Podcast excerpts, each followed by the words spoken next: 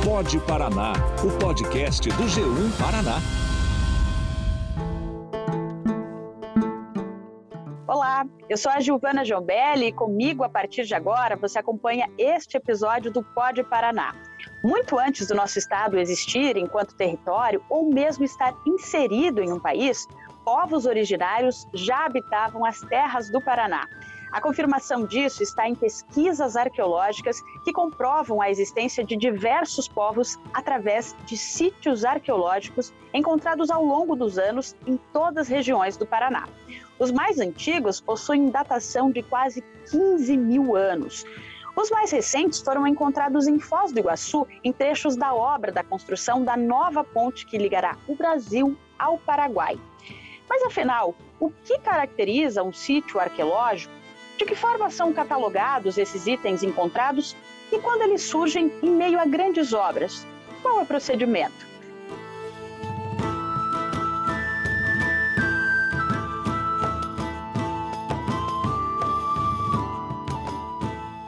Para responder essas perguntas e contar para você que nos ouve sobre descobertas já feitas no nosso estado, eu chamo a arqueóloga Tatiana Fernandes e a também arqueóloga do Museu Paranaense, Cláudia Inês Parelada. Sejam bem-vindas, Cláudia e também Tatiana. Tudo bem? Vai ser uma ótima conversa. Boa tarde. Bom, então para a gente falar, né, sobre sítios arqueológicos, né, para quem está nos ouvindo entender direitinho sobre o que a gente está falando, Tatiana, explica para a gente dentro da arqueologia o que, caracteriza, né, um sítio arqueológico. É, nós denominamos de sítios arqueológicos é, as áreas onde nós encontramos vestígios materiais produzidos ou transformados por essas populações do passado.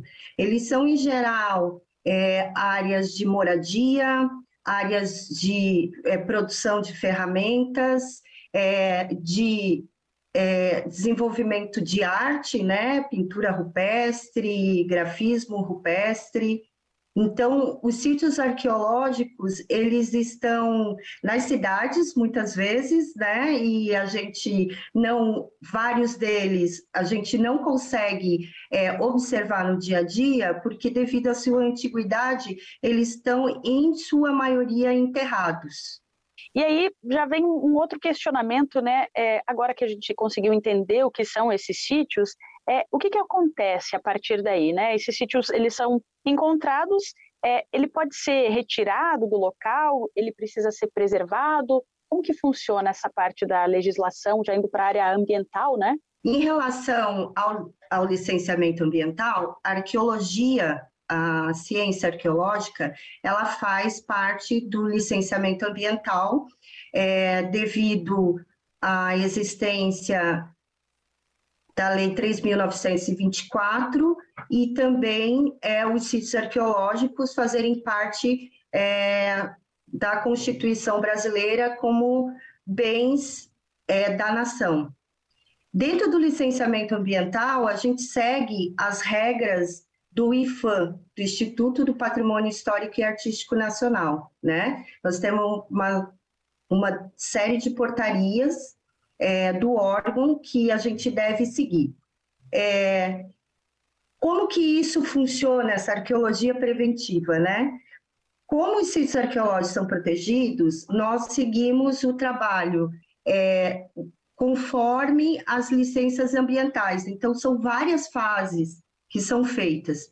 E desde a primeira fase, que nós que é o EIA-RIMA ou relatório ambiental simplificado, dependendo da dimensão do empreendimento, né? Isso eu acho que é uma, uma coisa importante para a gente deixar clara, que não são só grandes empreendimentos que têm pesquisa arqueológica, né? Nós temos uma obrigatoriedade é, legal de todos os empreendimentos, independente das suas dimensões, a gente fazer a pesquisa arqueológica. Então, só para dar um exemplo prático, por exemplo, nós temos usinas fotovoltaicas que estão sendo instaladas é, no Paraná, por exemplo, que tem até 7 hectares, essas que não é muito grande, né?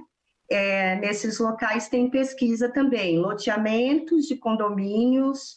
É, então, obras de diversos tamanhos. E daí como é que funciona, né?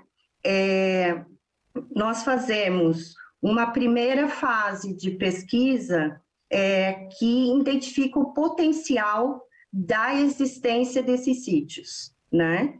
Na segunda fase de pesquisa, que é a mais longa, é, nós fazemos intervenções é, no solo ao longo do traçado do empreendimento, né? É, e essas intervenções no solo visam a gente verificar se no subsolo ou na superfície nós encontramos esses vestígios materiais, né? Quais são os vestígios que nós procuramos? São os que sobrevivem ao longo do tempo, porque nós trabalhamos, em média, com sítios de mil anos.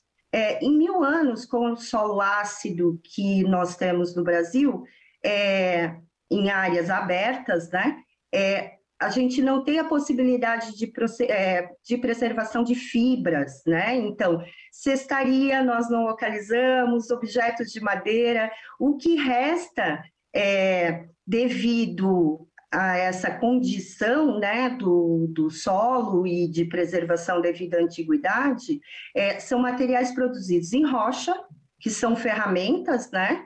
Nós temos é, é para traduzir, para todo mundo entender, nós temos raspadores, que são espécies de facas, né?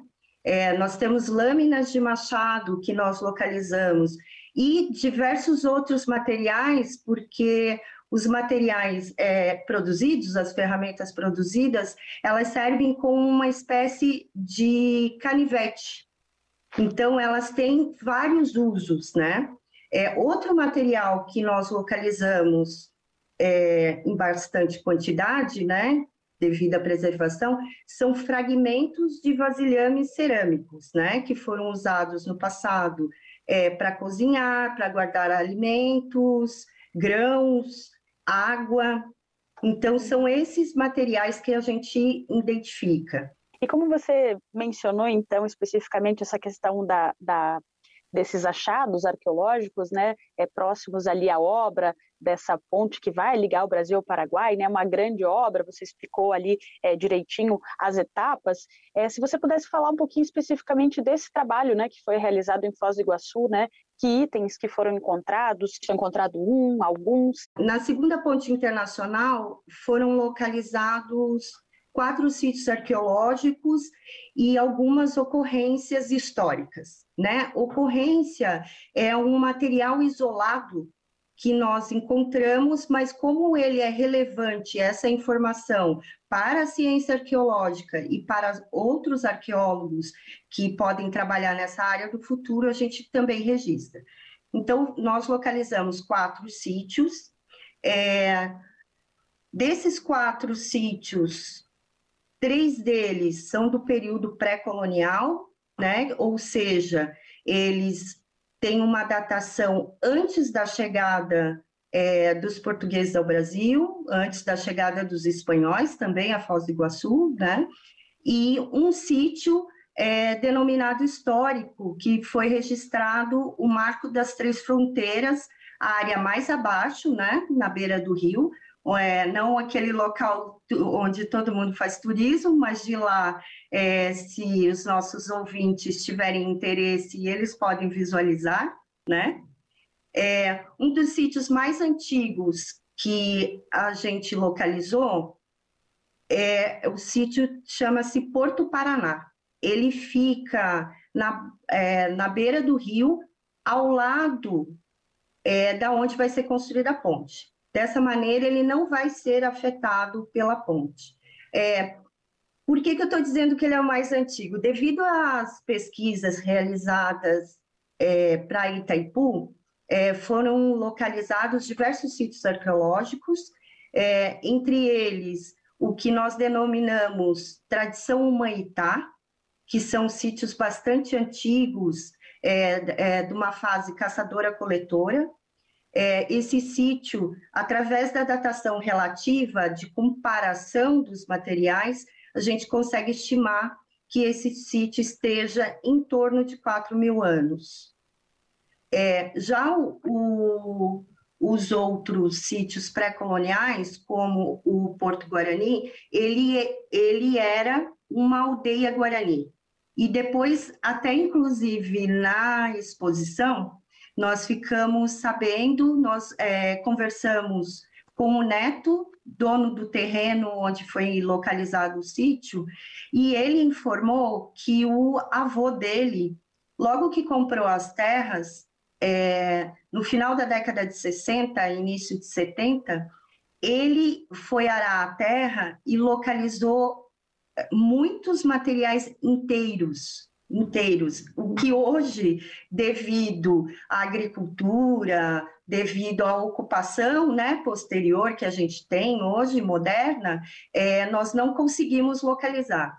E diz que ele uhum. retirou esses materiais e levou para um museu em São Paulo. Então, é, essa antiga aldeia é, Guarani, que nós localizamos, ela tem uma datação ali entre 1.000 e 1.500 anos para Foz do Iguaçu. Mas é, a arqueologia, ela consegue é, fazer datações específicas para saber o período. Mas, para isso, a gente tem que ter condições de preservação melhor inclusive localizando é, carvão em fogueira. Nesse caso, como é, o sítio está localizado já numa área é, da zona rural, mas com alguma urbanização e o solo foi bastante revolvido no passado, nós não conseguimos localizar. Uhum. Mas, mesmo assim, a escavação é, gerou uma diversidade de é, uma diversidade grande é, de reconstituições de peça, né, através das bordas e, e das bases, e em, a coleta total deu em torno de duas mil peças. Inclusive, esse material, uhum, após ser legal. trabalhado no laboratório, catalogado, vai ser entregue ao Museu Paranaense, que é a nossa instituição é, de apoio. E aí, sobre esses sítios arqueológicos, pessoal, que foram encontrados em Foz do Iguaçu, agora mais recentemente, eles se transformaram em uma exposição que pode ser visitada até o fim desse mês de julho em um shopping de Foz do Iguaçu. O biólogo, que é responsável pelos programas de educação ambiental e também comunicação do consórcio que é responsável pela construção da ponte, o Lucas de Souza Oliveira, falou um pouquinho mais sobre essa exposição que está então disponível em Foz do Iguaçu. Nós vamos ouvir agora o que ele fala sobre essa exposição. Na educação ambiental e comunicação social, nós trabalhamos com os demais programas da obra e um desses programas escolhidos foi o programa de arqueologia. Nesse programa de arqueologia, é, nós decidimos fazer uma exposição para mostrar todo esse trabalho incrível que foi feito durante é, esse tempo até o momento, né? E a gente conseguiu as peças que foram encontradas para expor no shopping. Então, para mostrar à população todo o trabalho que foi feito, o cuidado com as peças, cuidado com o meio ambiente, para que todos eles conheçam todas essas partes né, que foram feitas. E sobre esses sítios encontrados em todo o estado e as pesquisas que são realizadas nesse sentido há vários anos no Paraná, eu conversei também com outro arqueólogo, o Igor Chimes, professor aposentado da Universidade Federal do Paraná, que atuou, por exemplo, na elaboração de projetos ambientais de usinas desde os anos 60. Um deles foi o projeto da Itaipu. Ele contou que mais de 200 sítios arqueológicos ficaram submersos com a construção da usina. Nós vamos ouvir agora a entrevista com ele. Então foram várias usinas com esse tipo de trabalho que se chama de resgate ou salvamento. Uhum. Foi justamente um atendimento que eu fiz no Rio uh, Paranapanema. Uhum. Atender uma ocorrência, né, de que uma informação que veio de sítios arqueológicos na universidade e andando por lá, é, numa época de estiagem muito prolongada, uma estiagem, então o nível do, do rio baixou, eu percorri a margem do rio e, e vi é, sítios arqueológicos que estavam momentaneamente expostos, que foram inundados e nada se fez, porque não havia uma legislação ainda que protegesse esse patrimônio especificamente. Né? Então eu, eu, eu, achei que não, não, não não poderia me dar ao luxo de perseguir alguns sítios que eu julgasse é, importantes, não que os outros não sejam, mas aqueles que dariam mais visibilidade ao trabalho arqueológico, né, como hoje, por exemplo, persegue-se a data mais antiga do sítio de, de, de, ocupação humana. Isso não era minha preocupação. Era a preservação. Então eu vi, se eu não fizesse alguma coisa, porque os arqueólogos eram pouquíssimos na, na, no meu começo. É, Itaipu foi uma, um, um acontecimento, né? além da grandiosidade da obra, que por sinal eu sempre fui contra, né? Essa grandiosidade podia ser um pouco menor e não sacrificar sete quebras. Mas eu não, não pelo fato de ser pessoalmente contra esse tipo de empreendimento, eu não deixei de atuar dentro. Se eu não é. fizesse isso, tudo seria perdido. Só ali nós temos, que cerca de 200 sítios arqueológicos. É, Hoje estão submersos, estão submersos uhum. no reservatório. Muito interessante, né, esse, essa fala do Igor, né, um dos pioneiros aí da arqueologia no nosso estado, contando um pouco das experiências dele, né, a gente sabe que é, as leis ambientais, todos esses aspectos, né, foram mudando ao longo dos anos, mas ele trouxe ali aspectos bem interessantes de como era o trabalho, então, ali nos anos 60, 70. Você está ouvindo o Pod Paraná, o podcast do G1 Paraná. Bom, agora depois de ouvir, então, né, eu convido a Cláudia para falar para a gente um pouquinho mais é, sobre é, o número né, exato de sítios arqueológicos no nosso estado. Cláudia, é possível afirmar que existe um número X de sítios arqueológicos atualmente né, é, catalogados no nosso estado? É, tem alguma região do Paraná é, que a gente possa encontrar né, mais sítios arqueológicos? Existe alguma característica específica, assim, para se encontrar mais sítios em uma determinada região ou menos em outra determinada? Aproveitando todas essas narrativas, né, tanto da Tatiane comentando sobre esses trabalhos que estão sendo feitos nessa ponte, segunda ponte internacional, e esse histórico que o professor Igor, né, acabou de, de comentar, né, a gente percebe que faz muito tempo que esses sítios estão sendo documentados, né? E a, quem centraliza as informações e que a, porque sítios arqueológicos são bens da União, né? fazem parte do patrimônio da União, então, eles devem ser, a, a, toda a informação reunida sobre eles deve ser centralizada no, no Instituto do Patrimônio Histórico e Artístico Nacional, né, que a gente conhece como IFAM. E a, cada estado tem uma superintendência, né, mas apesar desse esforço né, dos técnicos do IFAM e dos profissionais de arqueologia em juntar essa informação e ter todo protocolos né, de, de caracterização dos sítios, né, existe uma, um, um, tempos diferentes. Se você consultar atualmente a, a, as plataformas digitais, você vai encontrar que no Paraná uh, existiriam 1.304 sítios arqueológicos já cadastrados. Porém, esse número é muito maior. Né? A, a, a gente estava conversando semana passada com a Daniela Sofiati, que é arqueo, fiscal, arqueóloga do IFAM, e ela comentou que 4 mil sítios arqueológicos estavam tendo as informações atualizadas. Então, a gente a, sabe que pelo menos 5 mil já tem alguma documentação dentro do próprio IFAM. Mas como está sendo uh, mudado o sistema de acesso público a, esse, a essas informações, que da mesma forma que fazer essa comunicação né, é importante para divulgar a importância desse passado, a diversidade dessa nossa memória, né? Porque esses sítios arqueológicos, eles, a, a, a Tatiane comentou sobre o que a maioria é, é, representa, né? Mas a gente está tendo agora, em épocas mais recentes, até mudanças né, no tipo de, material, de materialidade, de materiais que configuram o sítio arqueológico. Então, muitas vezes, a gente tem ah, material com, com, principalmente se você está trabalhando em áreas de, ah, urbanas, né?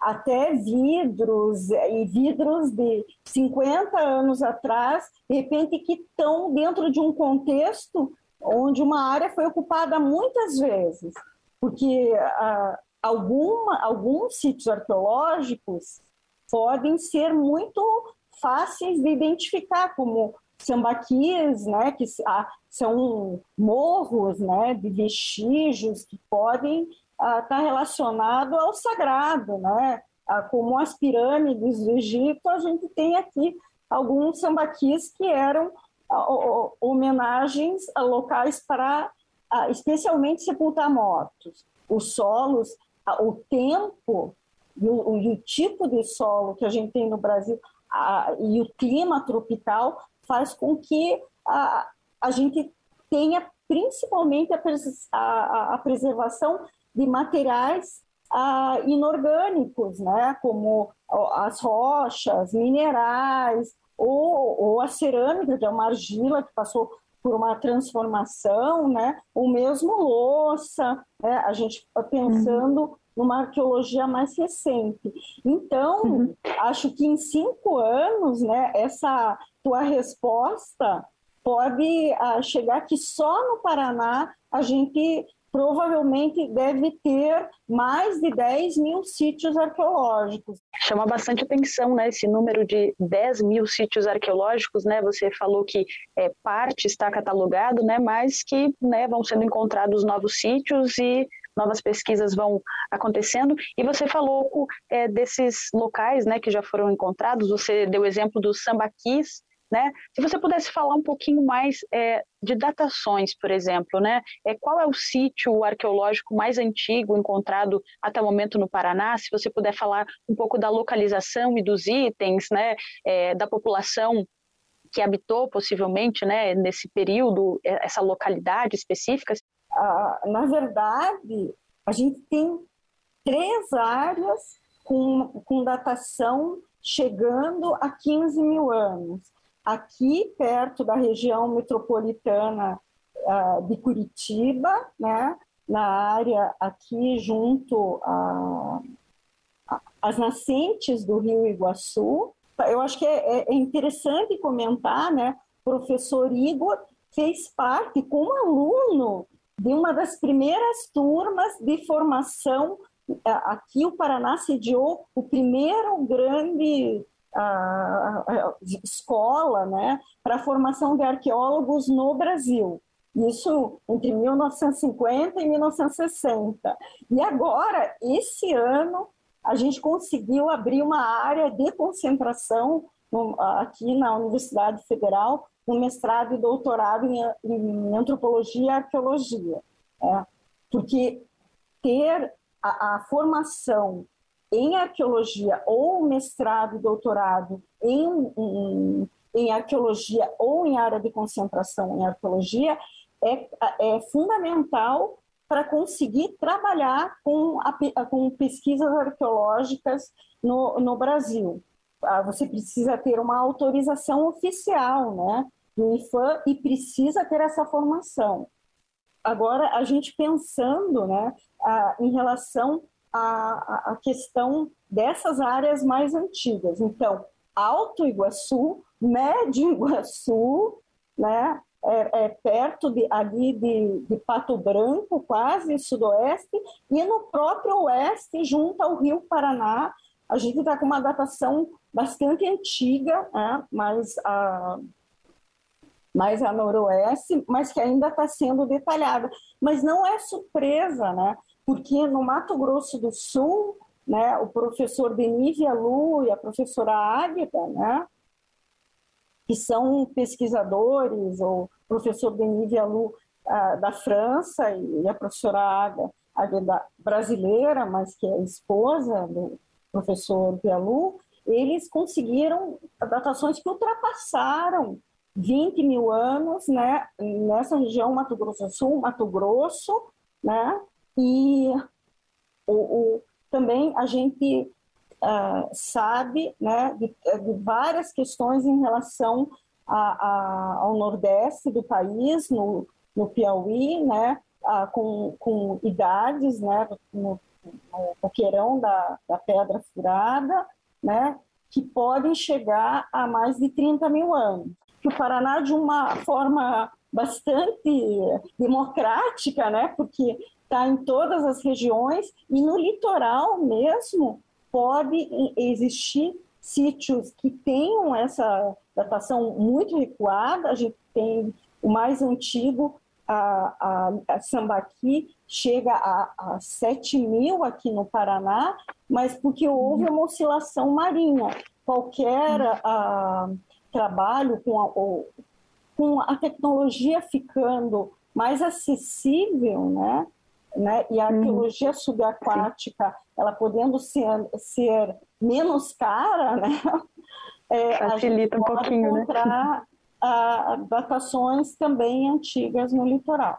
Ainda falando, Cláudia, com relação a essas populações, né, que você foi mencionando, esses locais onde esses itens é, foram sendo encontrados, se você pudesse falar para a gente um pouquinho mais, é, esses itens eles normalmente são encontrados é, de uma forma mais superficial, um pouquinho mais é, profundos, e se você pudesse exemplificar para a gente também quais são esses itens, né? A maior parte dessas evidências, ou agora a gente tem uma forma de chamar que parece diferente, mas é como se fosse um, um sinônimo mais sofisticado de materiais né, é, materialidades. Essas materialidades, né, que você, a, a maior parte dos agricultores encontra meio que diariamente, né, que podem ser esses artefatos, né, lascados, que, que as pessoas associam a, a, como pontas de flecha, né,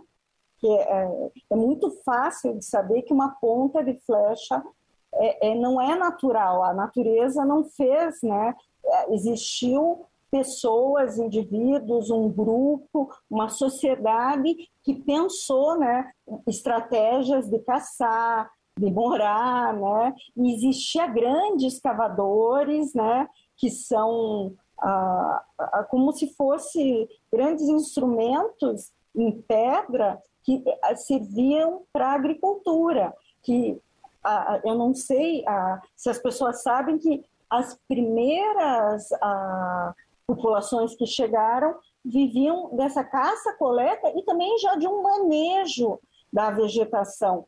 E há 4 mil anos, 3.500, a gente já tem plantas domesticadas, né, aqui no Paraná, sendo cultivadas, né? milho, mandioca e mesmo a araucária, que parece uma árvore que ah, sempre esteve lá, ela, no momento que chega a população europeia, ela está em espaços que não deveria estar. E não foi só a gralha azul, né, como a gente tem essa, esse, essa grande lenda no Paraná. Foi porque houve um manejo por uma população ancestral do, do, dos povos originários atuais, né, do, dos povos indígenas, que fez o manejo dessa vegetação. Então, mesmo quando você vai no manguezal, que parece que estava tá, ali para sempre, sempre teve lá e foi só as condições climáticas que mudaram, não, já tinha uma estratégia de mudança né, e de densificação, de aumentar o um, um número de, de espécie florestal que iria beneficiar para ajudar a, a, conectar aquela ponta de flecha na haste. Mas o que, que a, os agricultores, as pessoas encontram quando vão construir casas, ou elas ah, encontram fragmentos, né? É difícil encontrar um vasilhame inteiro no subsolo, quando ele está inteiro, ele pode estar tá relacionado a uma área de sepultamento ou de armazenagem, né? Então, daí tem que ser comunicado ao IFAM, a, a, aos museus e universidades de cada região, né? Para que se tenha, se faça a ciência arqueológica, né? A Tatiana falou várias vezes ciência arqueológica, e eu acho que é muito importante a gente sempre pensar que é uma ciência, né? O Indiana Jones, ele era professor de universidade, ele não era um caçador de tesouros, apesar de todo mundo achar, ah, mas ele era professor da, de universidade. Então, até o Indiana Jones era arqueólogo profissional. Em Terra Roxa foram encontradas duas canoas, né? E houve um, um, tratamento bastante especial até hoje, né? Uma delas, veio, quer dizer, todas as duas estão atualmente sob guarda aqui no Museu Paranaense, enquanto não conseguem retornar essa região oeste, né? Porque precisa de condições especiais. Essas canoas, né? Elas ah, foram retiradas há cinco anos atrás, né? Elas têm condições excepcionais de preservação. Uma tem ah, cerca de 400 anos né, e outra 200. A tecnologia, ah, pelo que já foi estudado, é de comunidades tradicionais indígenas, mas estavam eh, relacionadas a, a, a, essa, a esse espaço. Quando a gente fala cidade colonial, espanhola, como Cidade Real de Guairá, você já imagina né, vários espanhóis. Tinha a Cidade Real de Guairá tinha 100 espanhóis e 2 mil indígenas guarani dentro da cidade. Por isso que é tão importante a gente estudar essa, esses, esse passado, né, para mostrar a diversidade de, de, de, de uhum. povoações. Sim. Quando você olha, eu fui ver essa exposição no shopping Catuaí, sobre a ponte, eu fui para junho, mas para passear em Foz, e fui ver e achei muito interessante, porque é uma, uma forma de aproximar né, a população e perceber que do, do, lado da onde ela mora, ela pode encontrar, uh, ela pode conseguir fazer uma viagem no tempo, né? Eu reforço aqui que a Cláudia Inês Parelada, ela é arqueóloga do Museu do Paraná. A Tatiana Fernandes, ela é arqueóloga da Preservar Arqueologia e Meio Ambiente. É, Agradeço muito a participação de vocês. Gostaria, assim, antes é, de finalizar a participação de vocês duas, é, que vocês falassem um pouquinho, né? Você já estava nesse caminho, Cláudia, de falar sobre a importância da arqueologia, né? Nos dias atuais. É, eu acho que a arqueologia ela é, ilumina esse passado que algumas vezes, por ter diferenças com, com, a realidade do presente, de, de formas de, de, manejar a natureza, de ver as paisagens, a, a, gente pode achar que ele é tão distante, né? que ele é inalcançável. Mas a, a arqueologia, ela, os arqueólogos, eles tentam puxar essa informação para mostrar a importância né, de como é, essas populações ah, foram adquirindo os conhecimentos, manejando esses espaços, né? E que esse mundo atual ele representa a soma dos conhecimentos de todo esse passado longínquo que a gente tem. É isso.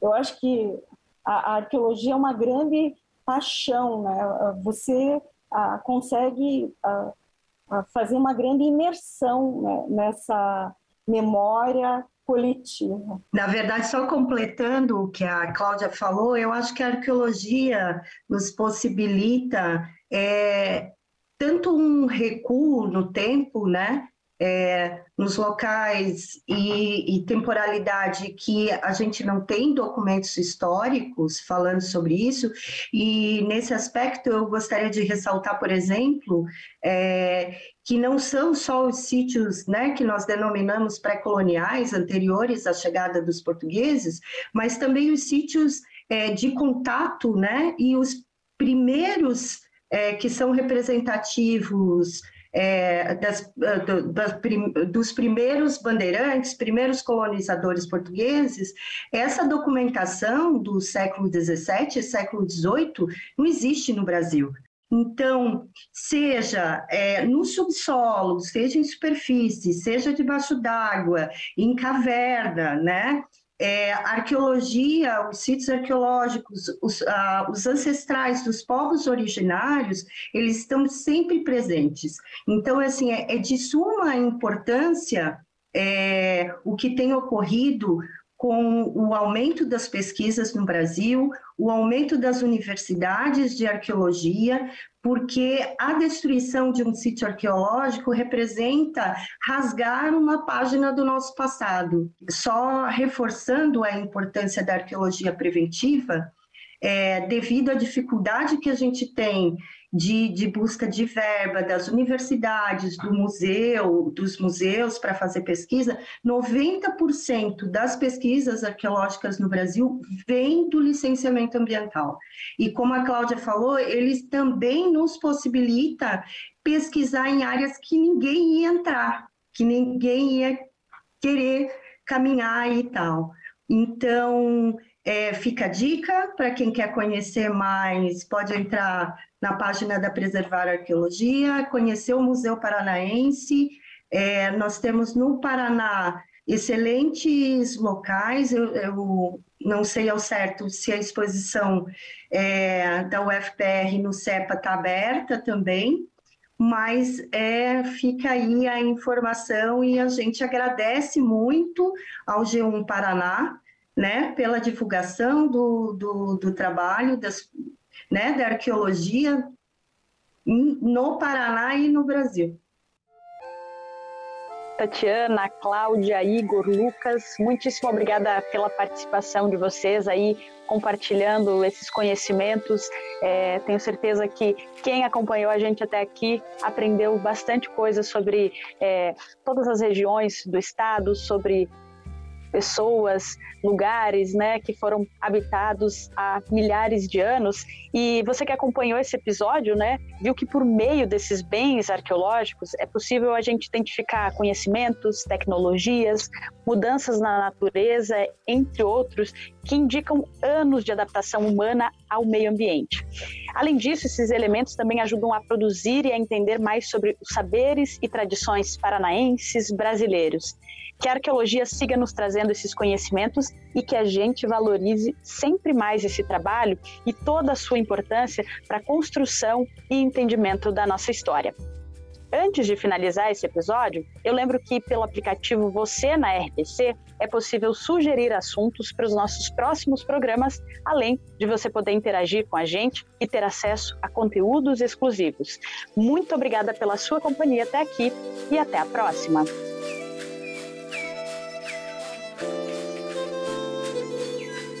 Este episódio do Pode Paraná foi gravado em parceria com a Rádio 98 FM, com operação de áudio de Francisco de Oliveira e edição de Ana Krieger. A produção e a apresentação são de Gilvana Giombelli. A assistência digital é de Carol Maltaca e de Gustavo Fernandes. A finalização é de Richard Nakata.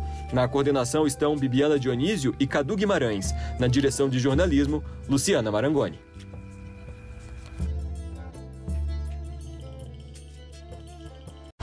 Você ouviu o Pod Paraná, o podcast do G1 Paraná.